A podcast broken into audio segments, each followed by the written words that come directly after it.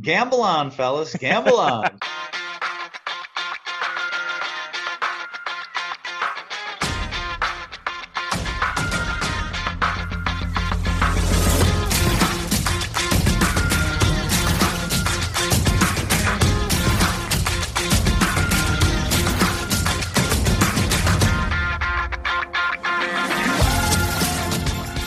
Welcome again to Gamble On, the weekly gambling podcast presented by USBets.com. I'm Eric Raskin, USBets managing editor and media director, and I'm joined by our senior analyst, Pulitzer Prize finalist John Brennan.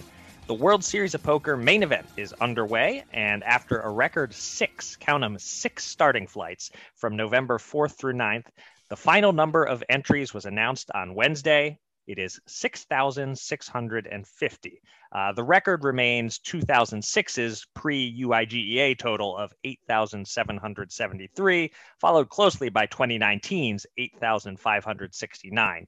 But 6650 fits in with the run from 2007 to 2018 when every main event drew between 6,300 and 7,900 all things considered, in this second year of COVID, John, is 6650 a number the WSOP should be happy with? Yeah, I mean, I, I think so. If if you make a reasonable guess as to you know how many no shows there are as a combination of players who have health issues or someone close to them does, plus some will either never back to the mask mandate or who are sick of them at this point, or people who just don't want to deal with the hassle of flying in this environment. I mean, that feels to me like those categories account for, you know, maybe the whole shortfall, maybe even more. Uh, so maybe a chance for a new record in 2022 but you're the poker guy, Eric. yeah, I, I would agree with the last thing you said there. That not not that I'm the poker guy. I do agree with that, but I also agree with right before that that a, a new record in 2022. I think it's very much a possibility because of sort of the this year's solid number shows that there was a lot of pent up interest for missing a year, and then you add to that the people who missed this year, they're going to want to come next year. Um, the WSOP was definitely smart to add those last two starting flights once it was known that international travel would open up more on November 8th. Uh, so they they at the last second added November 8th and November 9th entries. Uh, so yeah, they got to a solid number. There are uh, 2,050, 500 players still alive as Thursday's play begins. Uh, the top thousand will make the money. It's estimated the money bubble will burst early in Friday's play. The most important detail to me Chris Moneymaker comes into Thursday in 11th place with over 500,000 chips. So a, a, deep run by Chris means more Google searches of his name and more sales of the Moneymaker effect, which means my next quarterly residual check might jump from like uh, $20 to say $40. Nice, very nice. Double up. yeah. anyway, we will cover this subject more on next week's pod as the main event uh, should wrap sometime late night next Wednesday. So uh, next Thursday we'll uh, have full coverage of uh, Chris Moneymaker's uh, certain victory. And uh, with that, let's uh, thank everyone for joining us for episode number 168 of Gamble On. If you missed any of our previous 167 episodes, they're all available on Spreaker, Apple Podcasts, Spotify, and all other podcast apps. And in case you were wondering, yes, we're going to be entering the World Series of Podcasts this year, and we like our chances of winning. Yeah, so that reminds me. Uh, are there gambling podcast awards competitions? Um, you know, a little background on the traditional difference here between the newspaper sports writers and news reporters, having spent more than 15 years in each basket. In sports, nobody cares about awards; they care about what their beat is, right? So, if you're covering the Yankees or the Knicks or whatever, uh, guess what? You won. Uh, but in news, awards are the coin of the realm, so that took some getting used to. People are really into those, but I digress. So, coming up a little later in the show, we're going to be joined by our colleague Matt Rybaltowski to talk about the state that has become the center of the sports betting regulation universe. Yep, New York, New York. We'll get Matt's take on the hefty tax rate, what the push for partnerships is going to look like, and what's going to take for operators to make money. But first, it's been a dizzyingly busy week in the world of gambling. So let's get to it. Here's your Gamble On News of the Week an inside look at the biggest stories in the world of gambling.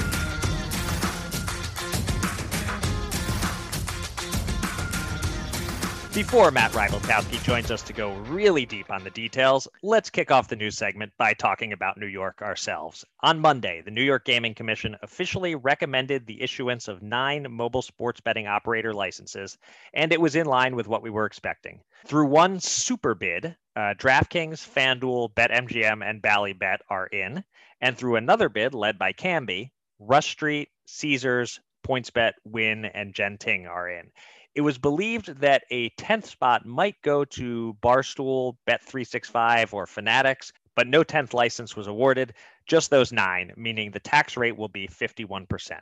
State Senator Joseph Addabbo is continuing to talk about a launch in time for the Super Bowl, which means about a three month runway for the operators to get everything in line, including partnerships, which began falling into place Tuesday when BetMGM announced a deal with the Knicks, the Rangers, and their shared home, Madison Square Garden. John, we covered some of this ground last week, but what are your thoughts on nobody getting that 10th spot we'd heard was a possibility? And are you expecting to keep hearing about more partnership deals like the one MGM signed every few days from now until launch? Yeah, uh, maybe Matt can take a stab at why the commission they found three of the six bids to meet their standards. They probably got Bet 365 executives' hopes up on a conference call for just a moment before deciding, yeah, good bid, but no soup for you. Kind of a Charlie Brown, Lucy football yep. kind of moment. Uh, kind of weird to me, but whatever. Um, now, as far as these teams, you know, the Mets have had deals with gambling companies for years, such as Caesars, a partner since Citi Field opened in 2009. And there are rumors of owner Steve Cohen cozying up to Las Vegas Sands with the idea of building a casino next door to the Mets Stadium. So yes, there will be more for sure. Uh, as for getting ducks in a row by the time of the Super Bowl, well, you know, the Momenta Zoom board meeting set up for 1.30 p.m. on Monday was delayed for 55 minutes due to technical difficulties. Uh, props to Matt Carey, a reporter with Gambling Compliance, for his tweet during the delay. Congratulations to today's big sports betting winners in New York. Beep, beep, and beep, beep. Got a kick out of. You know, it's funny, but it reminded me of the commission's traditionally glacial pace in finalizing regulations or really anything.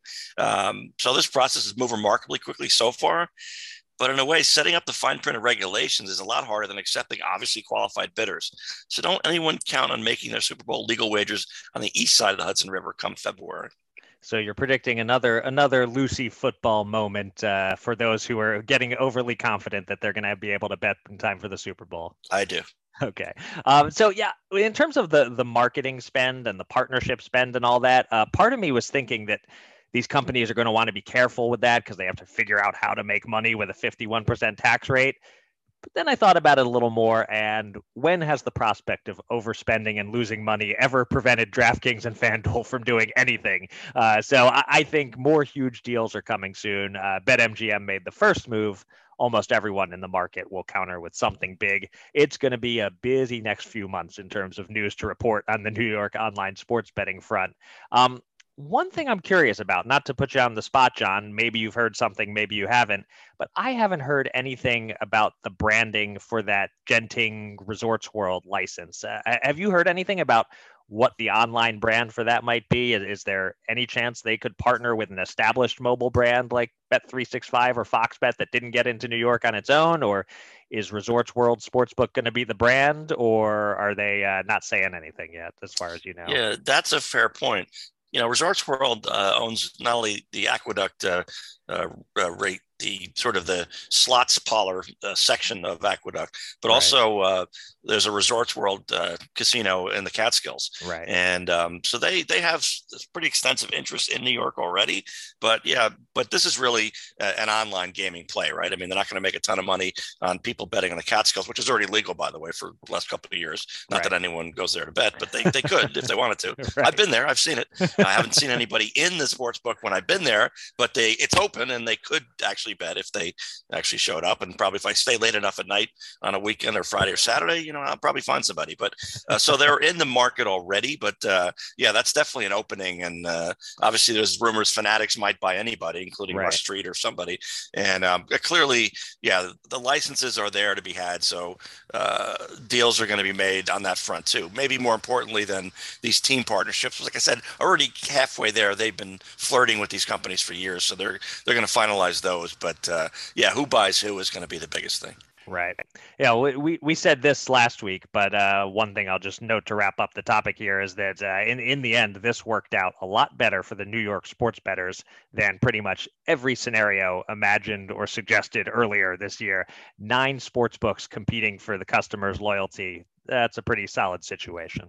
Yeah, I, don't think you can ask for much more than that. I, I think it's going to be fine. I mean, you know, we'll we'll see for sure because of this tax rate, but right. I, I think it's going to be all right. Yeah. All right, moving on. Uh, we opened the show last week with chatter about the 2021 edition of the DraftKings Sports Betting National Championship, including thoughts on Rufus Peabody's name. Uh, well, the event happened over the weekend in Weehawken, New Jersey, and in 10 other states virtually. And somewhat like the original edition in 2019, it did not go smoothly, and DraftKings ended up taking it on the chin financially. 445 entries were needed to avoid overlay, and only about half that number had entered by Friday. And many of those who entered found themselves unable to get bets down or limited in the size of the bets they could get down, creating a mess of a situation that had our friend Captain Jack Andrews tweeting, quote, you need to cancel this tournament at DK Sportsbook, end quote.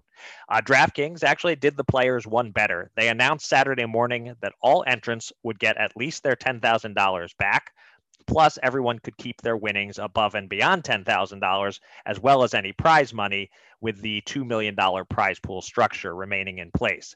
So it became a free roll. Uh, some people, including the aforementioned Rufus Peabody, were thinking about entering before the 6 p.m. Saturday deadline if there was a lot of overlay and or if the people atop the leaderboard still seemed catchable but one downside of DraftKings' decision was that late entries were not allowed for obvious reasons. So the tournament played out from there. Uh, John checked it out in person on Sunday. Our one time podcast guest, Grant Niefer, finished in third place and won over $200,000. And the million dollar top prize went to the screen name TUS0323, who hit a huge three leg NFL parlay at six to one to vault into first place. Uh, John, let me know your observations from Weehawken and uh, your thoughts on the event and DraftKings' decision. And do you think they'll try this again and risk strike three?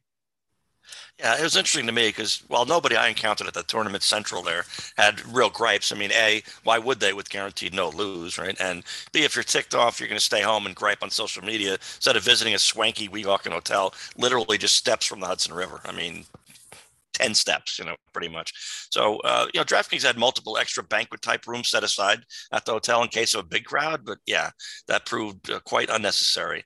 And as I noted in my article, if you put up 10 grand to enter a contest like this, you're probably a professional gambler or you're really rich or, or both. So I didn't see a lot of reaction to various touchdowns the way you would see it, say, the Meadowlands Sportsbook on all day really on, on any given Sunday or any given Saturday for that matter. Um, it, those gamblers are not betting as much money, but they're also it's a percentage of their assets is probably a lot higher, so they have more at stake, you might say. Um, I'm told things picked up somewhat during the early window witching hour. I had left by then. Now, as far as strike three and, and DraftKings, I think they probably already have a very good idea on that. If they know exactly what went wrong and know how it could have been entirely avoided, they can proceed next year. Uh, if not, then yeah, we may not see another one. Uh, it's worth noting that only 35% of the entrants were from New Jersey, and another 18% from Pennsylvania. So uh, you know, this time DraftKings opened it up to betters in those other states, as you note, and so the interest wasn't so deep, but it was pretty widespread. So I think that's intriguing enough that again, if DraftKings knows why this went haywire, I think they will try it again. Yeah, well, uh, you may have seen Captain Jack estimated that DraftKings lost over yeah. $4.7 million on this, uh, not including renting the venue and paying their employees to devote time to it and so forth. So I think we can round it up and call it about an even $5 million or so. Sure. Um, now, um, maybe a few people will actually sign up next time, believing there's a chance history repeats, and then they're signing up in the yeah, hopes of getting another ten thousand dollar free roll. Um, but other, other, otherwise, this is bad news for publicity and for the future of this sort of event that it went this way. I think they fumbled on two fronts here. Um, one, they announced it way too close to the actual event. Uh, Johnny Avello told me last week that with these 11 states involved, it just took a long time to get all the different regulators on board. So they actually knew a long time ago that they wanted to do it the first weekend in November, but they couldn't announce it until about a week and a half out, and that just doesn't give players time to plan for it. Uh, if they couldn't announce it until October, I think they should have scheduled it for a playoff weekend in January again and run DFS satellites and so forth, and and maybe you get twice as many entries. Um, and I do think the the World Series of Poker main event factor that I mentioned in passing last week, I think that hurt too. A lot of poker pros did enter this thing in 2019. Um, but the other big fumble was the tech fail. Um, I'm not 100% sure what happened. It seems like one issue was that bettors who have been limited in the past on DraftKings were limited just the same way with their SBNC bets. And that can't happen. You, you have to iron out the tech so betting with this bankroll is completely distinct from regular betting.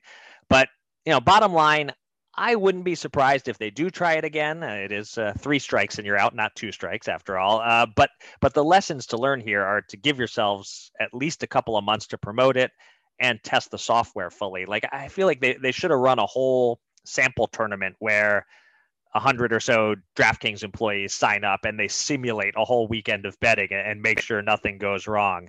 But I guess I, what I should say on top of that is that in the end, a five million dollar or so loss is still not that big of a deal to DraftKings. Yeah, I mean, one thing too uh, to relate to World Series of Poker, where obviously a lot of pros gripe that there's so many amateurs that get in there, they they have more money than sense, and they just want to take down a big name, and they do wipe out you know some of the best players fairly early, but uh, you know they're not they're not a contender. And here I saw some complaints from pros about how oh gee the guy you know hits a three team parlay and wins, you know that's the professional sports betting champion really, you know so that's kind of inevitable. To I don't know how you avoid that. Maybe you have two different types of contests. One like this, where yeah, parlay, uh, you know, somebody who hits a big parlay is going to win, and then something else where it's almost like more straight up, or or even like uh, you know, our Fast Five type thing, where you're really going to find out who is the best at picking games and not just hitting kind of a long shot coming in. Yeah, I mean, well, they have those kind of contests too. DraftKings runs its own super contest type of thing, and and yeah, maybe that is a more more pure distillation of, of who's better at uh, picking the games. I, was, Rufus actually described it to me as this is not a handicapping contest. The way this is set up, it's a game theory contest, and can you figure out the right strategy? Uh, and then you need the luck, obviously, of uh, of, of your bets breaking the right way. But um, yeah, I, I'm I'm glad you pointed out the parlay thing because it's really interesting how the event played out and how parlays were so vital to the the top finishers. You know, we talk all the time about parlays under normal circumstances are the most minus EV form of betting, but for a competition like this, higher variance is apparently a good thing. You you need to take those risks to shoot to the top of the leaderboard. Um, and I do wonder if the free roll factor altered the strategy. The, the players were more willing to just go big or go home, and nobody was sitting there fighting to protect like an eight thousand dollar bankroll or something because they're worried about going home with nothing. Um, so I wonder if you know maybe the final scores at the top would have been a little lower if this wasn't a free roll. I, I want to give credit to the champion too, because mm-hmm. uh, you know he could have sort of lucked into a couple of those parlay picks. I mean, he took the Jaguars with 14 and a half points; they won outright. He took the under. I think it was under 49. There was 15 points scored in the game. Okay. yeah. He takes the Broncos getting six and a half for the first half against the Cowboys, and I think they're up 16 nothing. This guy crushed all three bets. I mean, you get the same amount of money in the contest like this, whether you lucked out with a late cover, backdoor, or not. And this guy actually crushed it. So I feel like that alone made him a worthy winner. You keep saying this guy and him. We do, we don't know it wasn't a woman who won this thing. That's true. don't don't allow your gender bias and assumptions to uh, to influence uh, your interpretation of all this, John. All right, I am duly chastised. okay. that, that said, 99.5% chance it was a guy just based on the way these things tend to go. All right. um, for our third story this week, we check in on Maryland, a state that most expected to launch mobile sports betting long before New York, given that they legalized it in November 2020, but that is now seeing the launch delayed until at least early 2022. Late last week, the Maryland Sports Wagering Application Review Commission, or SWARC, announced that it was taking no action on sports betting applications for five casinos and requesting that all the applicants supply additional information to the committee. The latest delay in a process that is taking much longer than expected, much to the displeasure of Governor Larry Hogan. Hogan said the licensed operators might be able to sue the SWARC and spelled out, quote, if in fact they don't act immediately and approve them, it's going to be at least a year or more before anyone gets the ability to do gambling in Maryland, and potentially it could kill the entire deal. End quote. Uh, Hogan might be overstating it with the year long delay, but the latest word is that, like New York, Maryland is now targeting late January or the Super Bowl for launch. The SWARC deliberation on the applications took place mostly behind closed doors, so details of what the holdup is are unknown. Hogan said he thinks political shenanigans are involved and that the SWARC delays are intentional. John, What do you make of all this? And what are the odds New York now launches before Maryland? Yeah, so way back in May, I had a long talk with Gordon Medenica. He's a longtime lottery executive who had run the show in New York before taking over in Maryland, and he had just announced his retirement. And the cumbersome process for sports betting ahead clearly helped them decide to jump ship. I'll just say that. Uh, New Jersey has about two dozen sports books, while up to 36 of those are allowed in this ravenous gambling state. Smaller Maryland, meanwhile, shot bigger on sports books. Uh, and Medenica even quipped to me so 60, the minimum, is a proxy for infinity, I think, which is really, really uh, a nice way of saying, what are they thinking? Right. So I never thought any state could make New York regulators look nimble, but give me New York launch over Maryland, and I'll give the points or the weeks or the months or any number you want. Give me New York. All right. Um, I had forgotten that you that you had interviewed Medenica, but now that you're mentioning it, yeah, I remember those quotes, and uh, yep, it, it, it kind of this is in line with that. Um, yeah, we, we've seen this before in other states. Uh, Tennessee springs to mind as a state that got it all legalized, and then there was delay after delay in getting the rules figured out and getting it ready to launch. It seems in states without as much experience running gambling, it takes longer. You know, New Jersey launched fairly quickly, as did Delaware, as might New York actually, from the point of legalization to the point of launch. Um, I'll say this at least for Maryland, in terms of those who want to see sports betting launch sooner rather than later. It's good to have a governor who's passionately pro sports betting. Uh, he wants it to happen. He wants it to happen soon. That makes it more likely that it will happen soon than if the governor was ambivalent. So I kind of lean your way that New York is now the favorite, but I, I still think it's close. Um, I, I, would be cautious about uh, laying money with either side in this one. Well, uh, neither one of them is betting on the Super Bowl. We'll say that. It's time to welcome a special guest from the world of gambling. Let's get to the Gamble On interview.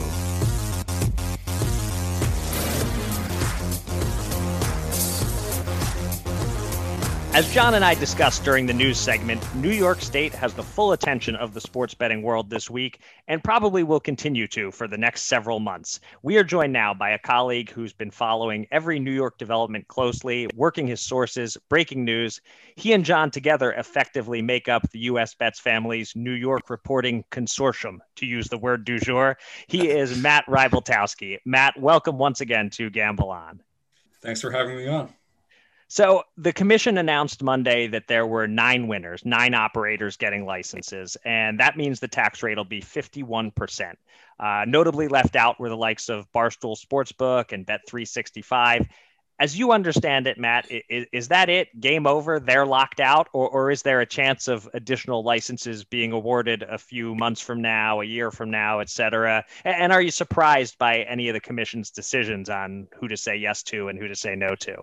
Yeah. First, before we um, delve deeply into New York, uh, I just thought you guys would appreciate this story.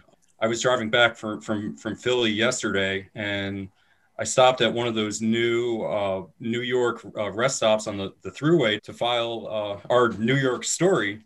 And um, I tried to access our US Bets network, and I was blocked from the site three times. and and when I checked on it for the the reason why, it said it said gambling. The um, rest stop didn't allow any uh, any sites with a um, a gambling affiliation to uh, go through its network. Hmm. And real quickly, I just I, I thought to myself, hmm, that's that's something that New York State has to take care of right away, or right off the bat, that's a million dollars in lost revenue there. So um, interesting, yeah. That, that that just sort of uh, underscores uh, how large mobile sports betting has become in uh, New York. Now, um, to your question on whether it's game over for for those companies, um, Bet three six five, Barstool, some of the other ones like like Fox Bet the uh, New York Gaming Commission contemplated that exact scenario during the RFA process, and they said that it's their interpretation of New York state law that no uh, further licenses will will be uh, authorized. So that's it for those companies. Um, the, the licensing cycle's uh, 10 years based on the RFA. So those companies are shut out um, over that, that period. Um, of course, the companies could lobby and, and try to get in, say, two to three years from now. But as we stand right right now, that that's it. It's it's game over for them.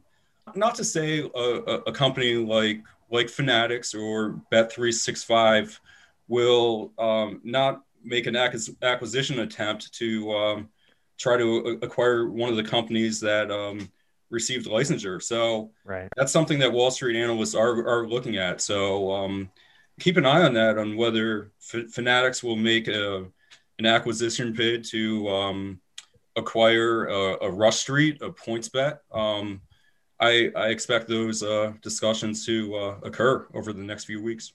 Okay, and then just on the on the surprise front, what, any of the ones that got rejected, was it like, whoa, that I was not expecting that to happen, or it was all kind of foreseeable to you? Yeah, it was all uh, it's all foreseeable. Um, okay. Not to, just to me, but to uh, n- numerous analysts uh, across the industry, and um, I I think why it's it, it's going back to an anecdote when uh, John and I were at the Saratoga conference back back in August, and so we had a uh, very trusted source tell us that look there there will be nine operators selected here. And he he not only nailed that that part he got he got the tax rate correct at 51% before mm-hmm. that whole final tax rate matrix was introduced. And he got the uh, two consortia he got those correct. And he, he, he got the names of the companies correct too. So so he was uh, right on the ball. Um, it, it, was almost scary how uh, exact that that source was uh, with his uh, his crystal ball and his pr- predictions there. So I'd say uh, in totality, there there weren't many uh, major surprises on Monday. Gotcha. Okay. Yeah, well, Matt, I, have over the years I've kind of found the New York State Gaming Commission to be a little bit um, I don't know, confusing at times. And here we have is forgetting about the exact tax rate for a second. I get the idea that you find one bidder that can be led bid, which is the most qualified. And they're going to have a certain tax rate. Unless you decide the second best bidder is also really good and you're going to let them in. And now there's so much competition, you're going to lower the tax rate because you're, you're going to have more operators and you're going to still get lots of money. So far, so good. Now, they had four other bids. They could have said there were no other qualified bids. That would be very simple. Or they could have said there's a third qualified bid, which they did. And then for reasons that, escape me, uh, adding the third qualified bid would only lower the tax rate by 1%. So at that point, it seems to me if you said they're qualified, then why don't you just let them in? What's the point of saying someone is qualified, not letting them in, even though it has basically no difference to the tax rate? And there's already plenty of competition anyway. I, am I'm, I'm kind of mystified by that. Yeah. Um, on the, the face of it, uh, I, I, I think those are tremendous points that, that you make there, John, and um, I agree with it. But let, let me just try to un- untangle the uh, the web here a, a, little bit. So, part one of the, the this process, the, um, the, the gaming commission um, created this standard, if you will, where, they, they called it technical factor, a technical factor category, and so the applicants needed to get 60 out of 75 points to qualify under that that, that category. And hmm it included things like expertise in the market, uh, past relevant experiences, uh, a company's promotional strategy, what their player database w- was like. And under those qualifications, Bet365 uh, qualified. Now, there were also rumblings behind the scenes that Bet365 that they were close to um, signing a, a, major agreement with the uh, Mets, which never materialized. So I I think in uh, part one of the process, Bet 365 qualified. So now you move on to, to, to part two. You you eliminate those other three a- applicants that, that that you mentioned before, and the gaming commission only considered the the three so-called qualified applicants. So since the Kambi bid came in with a, a 64% rate, they they ranked uh, first out, out of those three. And so the, the Gaming Commission had a statutory mandate to award licenses to two platform providers and four operators. So if you take that part of it, Kambi qualified. Then if you go to the uh, second second ranked applicant, DraftKings, uh, FanDuel, BetMGM, and Bally Bets, the the state judged that adding that applicant wound up um, bringing a potential added benefit to the state. And so at that that part of the process, that was the only qualification that the, the, the state looked for. And that that's only from a from a financial st- standpoint there. So if the the Kambi application winds up bringing 500 million dollars of GGR t- tax revenue to the state a year, the gaming commission focused on that additional additional incremental benefit. So they said, there you go, uh, having DraftKings and and FanDuel and having all their their expertise and their their reputation and their their partnerships with the leagues, the partnerships with the team, they provided that added benefit. The commission said that Bet365 didn't, and so that's why Bet365 is out. Okay. Um, all right. So now we know which nine operators are in. And now we move to the next phase. Uh, what do you see the race to capture market share uh, looking like between now and launch, which launch, you know, possibly around the time of the Super Bowl? Is it going to be bedlam with all the spending, marketing, deal making, et cetera? Or, or is there any chance some of these companies actually move slowly as they try to figure out how the heck they're going to make money with a 51% tax rate? Yeah, yeah, it's a it's a great question, and um, it it's something that we we addressed uh, in our feature, and I I think you're seeing it right now, right right off the bat, uh, as evidenced by the uh, BetMGM um, MSG uh, partnership that was reached yesterday. I think uh, to to your point, Eric. initially, you, you you might see that deal making f- frenzy where um, all, all these companies look, look to partner with individual teams. Uh, you, you, see that with Bally's especially. Bally's already already has those uh, relationships in place from a media and broadcast standpoint with uh, with the Yes Network and the, the Yankees, the Nets, uh, New York City FC, and Major League Soccer, uh, those type of teams.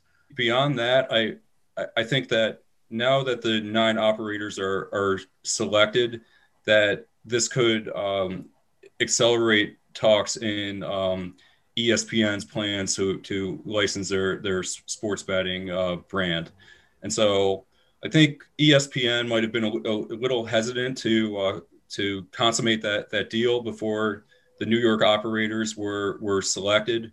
Um, now that that's in the rearview mirror, um, I I expect those talks to to pick up a, a, little bit. And um, of, note, there, um, several of the uh, companies that were selected have been um, rumored to engage in talks with uh, ESPN. And um, notably, that's uh, Caesars and uh, DraftKings already. And then there, there, there was talk behind the scenes that uh, Rush Street um, entered the fray. So uh, I, I, I think you, you'll see that to start to happen. Um, on the pr- promotional front, it's um, it's important to note that there's a provision in, in, in, the RFA that says that these sports betting companies cannot deduct uh, promotional a- activity uh, for, from their their taxes, and so that's going to uh, restrain uh, the, the, the type of boosted bets and free promos that that you've seen across the marketplace over over the last three years. So uh, take for instance, the, the Knicks played uh, the the Sixers the the other night. You you might not see those type of bets where a, a bettor could win seventy six dollars if, if, the Knicks have a 76 and a half spread over the the Sixers in, in a game. Right. Those type of bets uh, won't be offered as much because the, the operators can't write them off. And so, in turn, that that might restrain uh, total activity across, across the marketplace. So if say like a year or two from now new york is not reaching their, their benchmarks in, in that projection of $1 billion in ggr I, I think you, you, you might see the uh, companies go go back to the state and try to eliminate that clause there. That would be a real shame for the New York bettors because, as a uh, mediocre Pennsylvania bettor, I can say uh, for certain that I am ahead, but overall. But if you took away all those big promos, I would be behind. That's the difference between me being a winning bettor and a losing bettor at this point, I think. Yeah, I'm I'm in the same boat, Eric, in New Jersey. although uh, I get even more uh, promos than you do, right. uh, but that's really the only difference. You know, speaking of Pennsylvania, a few years ago, all the operators were talking to me about how what a disastrous 36% tax rate. It's outrageous. Uh, nobody's going to want to go in. It's not going to work. And I felt like let's just see what happens if if if the companies refuse to join in in Pennsylvania because the tax rate's too high, then the state blew it and they're not going to get the revenue. And if everybody jumps in like they did, then the state really benefits. They're making a fortune in annual tax revenue, much more than New Jersey, which has a low tax rate of around 15%. So um, Pennsylvania, the other speculation was, well, they're going to have to offer terrible lines. It's the only way they can make some money. And actually, they offer the same lines almost completely with New Jersey. So, other than the occasional promo that I get that Eric doesn't get, realistically, there's not a big difference. Um, for bettors in the state. They have a lot of alternatives and they get some promos and they get about the same line. So, you know, I don't know if there's any difference between 36% being so terrible, but they put up with it. And the fact that the operators, they all joined in. I mean, they can complain all they want, but if they can't make money, they're not going to join, right? So I, I, don't. It's amazing the tax rate is as high as it is, but it seems like in a state as big as New York, uh, you know that it, it's going to work. So are they are these companies just complaining even though they, they know they're going to make lots of money anyway?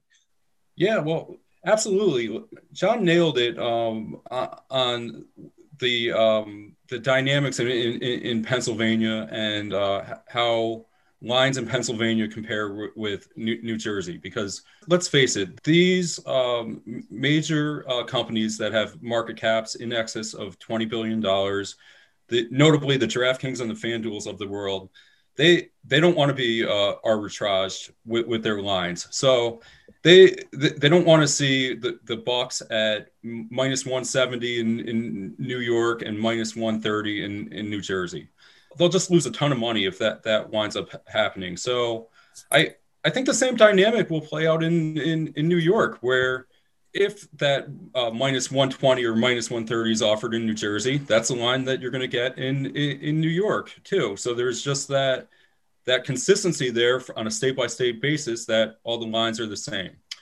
Um, in terms of the tax uh, rate and and getting it right, I I think the part that New York got got right exactly is is the the licensing fee at 25 million dollars uh, each per platform provider.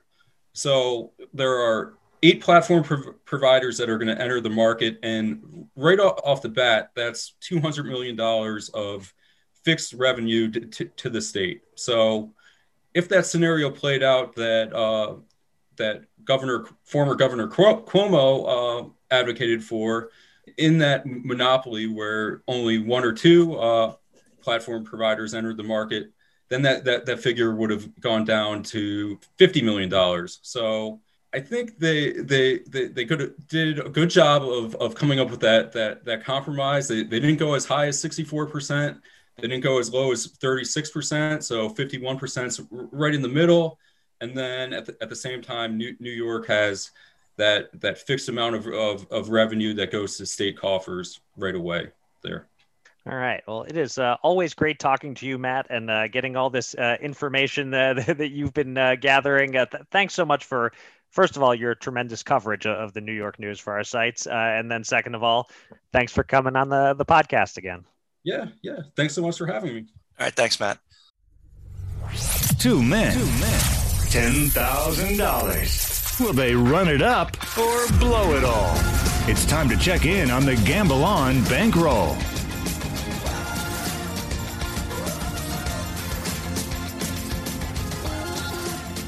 We'll get to the Fast Five shortly, but first, let's update our betting bankroll. And this was a good week for us. More specifically, it was a great week for John and a lousy week for me, which added up to a good week overall. I'll get my bad news out of the way first. Uh, Canelo by decision at plus 220 was six minutes away from a possible cash. Then he hurt and stopped Caleb Plant early in round 11, and that was that. We lost 75 bucks. My other bet didn't even come close. I picked the wrong night to back the Miami Heat. They shot under 35% from the field and just 22% from three and lost to Boston. We dropped $100 on that one. So I cost us $175. Fortunately, John won us $323, a banner week for him. He had Oregon minus seven. They won by 10, $100 profit there.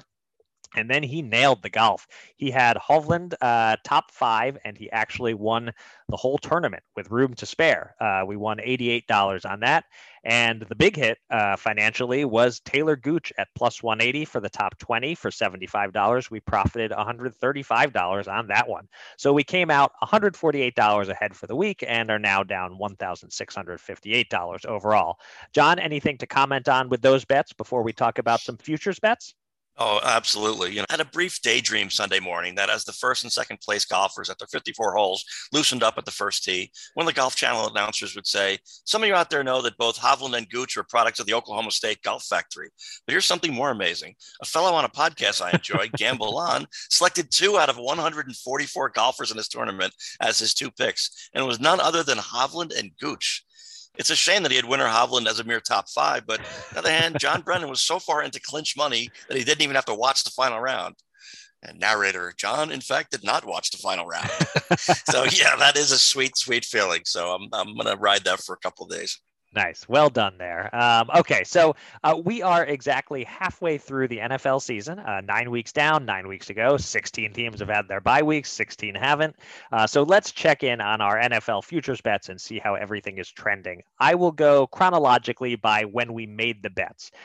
I got it started very early, back in March, I believe, with ten dollars on the football team to win the NFC at thirty-five to one. That's ten dollars we'll never see again. Um, uh, but before Sorry. before you laugh at me, John, here here's you followed with uh, fifty dollars on Zach Wilson for Offensive Rookie of the Year, and that money has also gone poof. That might be worse. It's hard to say. Those are right. Wow. Okay. All right, it gets better. Um, I took uh, I took T.Y. Hilton under 64 and a half cat- catches. He's been injured most of the season, so that is a lock. Um, I would say it's my luck evening out for Gronk staying healthy throughout 2020. Um, I took the Jags under six and a half wins, and even after beating the Bills last week, they're only at two and six, so we're in good shape there. Another Jags bet, I took Trevor Lawrence over three and a half rushing touchdowns. He has two, so we are exactly on pace. I bet the Broncos over eight and a half wins we are right on the fence after their upset of Dallas last week. They're five and four. We need four and four the rest of the way. I did three cheap long shots, uh, $15 on the Chargers to win the Super Bowl at 40 to 1. They're now down to about 20 to 1, but it, it's still a long shot ten dollars on Tua for MVP. Uh, no, that that's much worse than my Washington bet. That's my personal worst uh, worst attempt at a long shot. Um, and uh, fifteen dollars on Kyler Murray for most passing yards. We were in the hunt until he sat out last week, and now we're almost drawing dead on that. Uh, I put fifty bucks on Chandler Jones to lead the league in sacks after he had five in Week One. He has had one sack since. Uh, that will be a loser, barring a miracle. And lastly, we have my recent bet on the Chiefs to miss the playoffs at plus 172. And yes, they've won two straight since I made the bet, but they continue to look like crap. Uh, they were lucky to face Jordan Love instead of Aaron Rodgers. That one I think still could go either way. Uh, John, anything stand out to you among all these? Yeah, uh, better to bet on ineptitude than be an optimist. Uh, I learned okay. a lot from that list, and I'm hoping our bankroll doesn't pay too large a price for it. There, those are some absolutely brutal plays. I'll just throw that out there. And um, yeah, the, these uh, these are entertainment for sure. You're not winning money with you know this guy's going over this. This guy's going to lead for this. This guy's winning. It's just uh, I, I don't think it's just like a sample size of well these didn't work out, so I'm I'm you know, making it global. I think these these bets in general just are not a good idea. Well, for what it's worth, we are on track, I think, to come out ahead on all of these because the ones that really stink are the ones we barely risked any money on. Ten dollars here, fifteen dollars there, even fifty on Zach Wilson. It isn't that big an amount. Uh, it's I guess the crew, the one that it's going to come down to probably um, is the Broncos one. That's the one that could go either way, and that is for fairly big money. So I think if if we if the Broncos go over eight and a half wins, we're definitely coming out ahead on all of these. If they go okay. under, probably not. Um, but good. All right. As I noted earlier, we are down $1,658. We still have $1,310 on hold in futures bets. So that leaves us with $7,032 available to bet with this week. And you're up first, John. Well, only a couple of PGA Tour events left in 2021, so no reason for me to get off that bandwagon now. We had a Texas this week for another event, the Hewlett Packard Enterprise Houston Open, and that brand new printer should be arriving uh, any year now for that plug, uh, given the supply stream and all that. But uh, that's all right. Um, we're not above that. Um, it's just a difficult par 70 course, and wind could be a factor.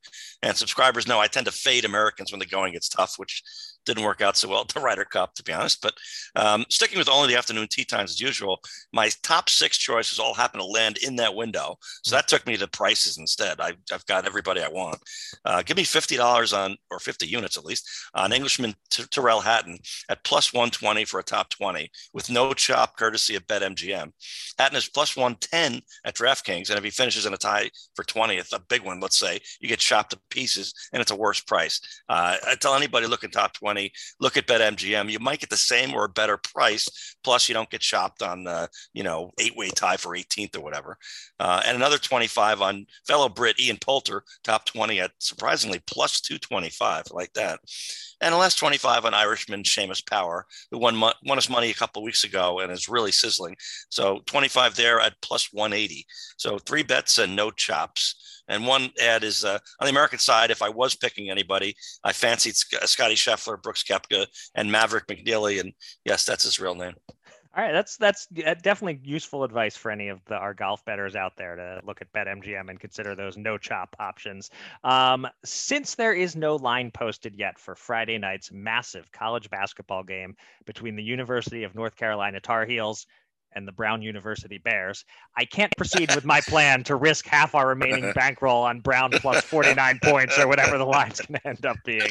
Uh, that actually was brought to my attention by my uh, youngest brother who uh, went to grad school at, at UNC. He let me know that they were about to play each other. I had no idea. Anyway, um, let's do instead an NBA futures bet.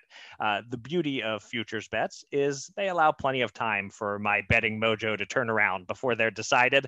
So I think there's value in the Golden State Warriors at plus 175 to win the Pacific Division during the regular season. Uh, our colleague Mike Seely was actually advising that plus 450 to win the Western Conference is better.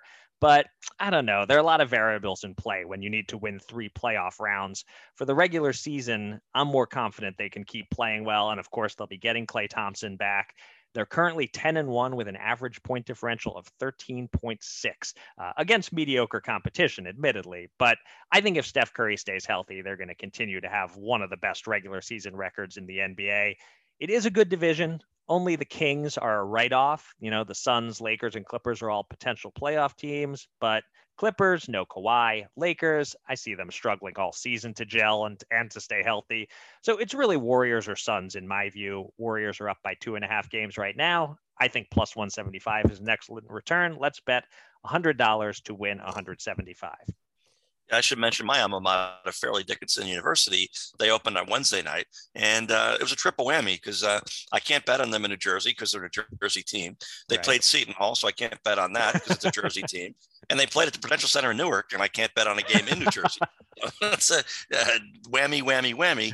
You know, FDU lost 93 49. I, I, I, feel like they didn't lose so much as they ran out of time, is the way I'm looking at it. But right. I don't know what, I don't know what the line would have been, but I, I and, and was elsewhere in the country. Right. I'm pretty sure my Knights were not getting 44 points. So I probably am better off uh, not being able to bet that game. So thank you, voters across the state who uh, vetoed the uh, uh, constitutional amendment uh, last week. So I'm moving on. So uh, I'm going to go back to college football. Oregon utterly dominated Washington last week. So it was weird to only cover by three points, but I still feel good about that pick. So give me Notre Dame. Yes, I'm finally picking them and not against them.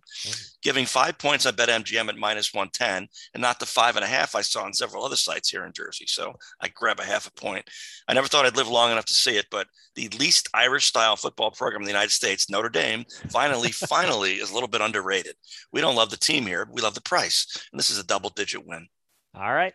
Um, so for my second bet, I'll go back to boxing, but I'm going to keep my bet small while I am waiting to get out of my funk. Uh, Saturday night on Showtime, David Benavidez versus Kyrone Davis. The over under is six and a half rounds. Davis is overmatched here. I can't possibly see him winning, but he's never been stopped. And Benavidez rarely gets the early knockout. Of his last seven fights, only one has ended before the eighth round. I'm expecting a late knockout here. It's a minus 130 price on over six and a half rounds. So, again, keeping it small, let's risk $65 to win $50 on that over. And we finish the show with the Fast Five, where my march toward history continues. Uh, everything I touch turns to mud in this contest. I went one and four last week to bring my record to an almost unfathomable 15 and 30. Uh, if you flipped it, if one of our listeners just fully faded me every game, every week, a 30 and 15 record would have you in the hunt for big money in the super contest as first place is currently 32 12 and 1 uh, meanwhile john you had your typical steady three and two week uh, you won our one head to head despite seemingly bad luck with kyler murray's health and the curse of Raskin dragged you down on our one shared pick. Uh, your record is now 25, 19, and 1. Quite strong, if not as spectacular as Bizarro Eric's 30 and 15. Uh, anyway, uh, you're up first with your sensible picks. Then I'll go second with the five teams everyone will want to fade. I should know that note that uh, Bizarro Eric is on a 29 and 11 roll. That is a hot roll in the last eight weeks. So right, that Bizarro might be Eric, better than anybody in the contest. Yeah. Bizarro Eric got off to a really bad start with that one in four weeks, didn't he? yeah, exactly. Right. That's impressive. So I must admit that I have some devilish ideas for my strategy given given your your woes, but a little too early to do a victory lap. So I'm going to go nose okay. for the grindstone at least this week. So look on the bright side too. Your Packers converted on a fourth and five with five minutes left to get you one point inside the cover. Yep. And they pissed away all three timeouts earlier the Chiefs would have kicked a spread covering field goal in the final two minutes. So there's that. You got to look on the bright side. sure. All right, my fast five. Falcons plus nine and a half at Cowboys. Falcons have played in six consecutive one score games, and I'm not convinced that both Dak Prescott and Zeke Elliott will be healthy for this entire game. I wish for 10 points, but I get two scores, so I'll take it. Uh, Titans minus three versus Saints yeah, the Titans only give up the home team field goal. This is a well coached team with a savvy quarterback. I know they're missing their running back, but guess what? Alvin Kamara is banged up for the Saints, who were down 18 points to the mediocre Falcons last week before nearly, nearly stealing a win. It's not going to be so close this time. Next, I'm looking at Cardinals minus 10 versus the Panthers. Back when Washington's team had a nickname, perhaps the weakest possible superpower that it had was having the best number three quarterback in the league by like a million, and that was one Colt McCoy. He was then and is now one of the best backups in the league as a number two. So while it's tough to go early on Arizona without knowing more about Kyler Murray, although the latest reports are pretty good, last week's performance by McCoy was not a fluke. Meanwhile, Sam Darnold is not good. So who cares if he doesn't play? And now it looks like he won't. Uh, but PJ Walker is a terrible, terrible backup choice. So I'm very comfortable giving the 10 there. Uh, next, Eagles plus three at Broncos. Denver's players got all fired up last week when the Cowboys passed up two field goals in the first quarter last week, and they took it as an insult to their manhood or something. I don't know. That who knows what uh, motivates athletes, right? so the Eagles aren't going to do that. And it seems like the sharps and the books, they see something in Philly that's, well, special a little bit. Uh, I don't quite see it, and you don't either, but I'm going to go with it anyway. And finally, the Rams minus four at the 49ers. Sure, the Rams laid a big egg last week, but so did the Niners with their season on the line against decimated Arizona.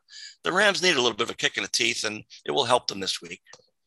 All right, so uh, mostly neutral news for you here, John. Uh, four of our games are separate, uh, but the one game that we uh, both picked, we are on opposite sides of. So it is neutral to slightly positive news for yes. you. Um, I don't know. I, I, see this as an easy week. I'm I'm going five for five, and I only need to do that three weeks in a row to get back to 500. So uh, no problem. Here we go. Uh, first up, uh, Browns plus one and a half in New England. Cleveland is without Nick Chubb, but running backs are replaceable, bordering on interchangeable. I wouldn't overrate that factor. The Pats have been better on the road than at home this season, and I think that continues here. I think they're due for a letdown game, a game where a tough defense makes Mac Jones play like a rookie. Uh, next up, our one head to head. I'm taking the Saints getting three against the Titans. Titans have a fantastic winning streak going. I think they're also due for a flat performance. And I'm not so sure Trevor Siemian is actually a downgrade from Jameis Winston. I like the Saints to keep this close and maybe even pull out the upset win. Um, the bucks are a much better home team than road team. They're actually 0 4 against the spread on the road this season. And I think that continues this week against a Washington team that gave them trouble in the playoffs last year. And no, it's not the same team this season, but this strikes me as a game they'll get up for and play with a lot of pride. And I'd like the football team to cover that nine and a half point spread. Um, the last two are the ones I feel most confident in, which means listeners should run. Don't walk, run to bet against these. Uh, first, I like the Vikings plus three at Chargers. Chargers home games aren't really home games. The crowd is uh, always rooting as much for the visitor as for the Chargers. And the Vikes always keep it close. Five losses by a combined 18 points. This one has last second field goal either way for a one or two point kind of game written all over it. And my fifth underdog pick. Uh, this one you should be betting the money line. The Raiders will beat the Chiefs in Vegas on Sunday night. I'm getting two and a half points with them because the Chiefs are the Chiefs but they're the Chiefs in name only. The Raiders, they got their Henry Ruggs uh, distraction slash letdown game out of their system. Now they'll bounce back and beat Kansas City, or or at least I hope they will, for the sake of our Chiefs to miss the playoffs bet. And that will do it for this episode of Gamble On. Thanks to everybody out there for listening, and thanks again to our guest, Matt Rybaltowski. You can find me on Twitter at Eric Raskin and John at Bergen Brennan, and follow US Bets at US underscore bets. Go to usbets.com for all the latest news and analysis from the world of gambling, and subscribe to this podcast on Spreaker, Apple Podcasts, Spotify, or anywhere else. And with that, John, please take us out. Well, those of us in New Jersey have gotten used to getting a kick out of Big Brother New York getting outflanked, all the way back to stealing the New York Giants back in the 70s for a new stadium in the Meadowlands swamps. And while Yonkers Raceway once ruled, the Meadowlands racetrack overtook it for national domination on the harness racing scene almost as soon as it opened in 1976. New York Nets crossed over next, then came the Jets in the 1980s. Uh, New York City sought a decade ago to build a Manhattan football stadium. They to host the Olympics. That all went up in smoke. And the quote unquote New York Super Bowl was played in New Jersey in 2014. And when it came time to challenge the federal government and the biggest sports organization to bring sports betting to Americans outside of Nevada, it was New Jersey, not New York, that took up the gauntlet. And for three and a half years, the Garden State has scooped up tens of millions of bonus tax revenues thanks to Big Apple residents who insisted on betting legally, and that meant a short ride to Jersey. But finally, this week, New York State, as we noted, legalized sports betting, not just for upstate visitors to the Catskill Mountains and points northward, but to anyone in the state next year. So New Jersey's free ride is just months from being over. And if the Nets, a team I covered for a decade, ever hoist an NBA championship trophy, it's going to make them the toast of Brooklyn, not East Rutherford.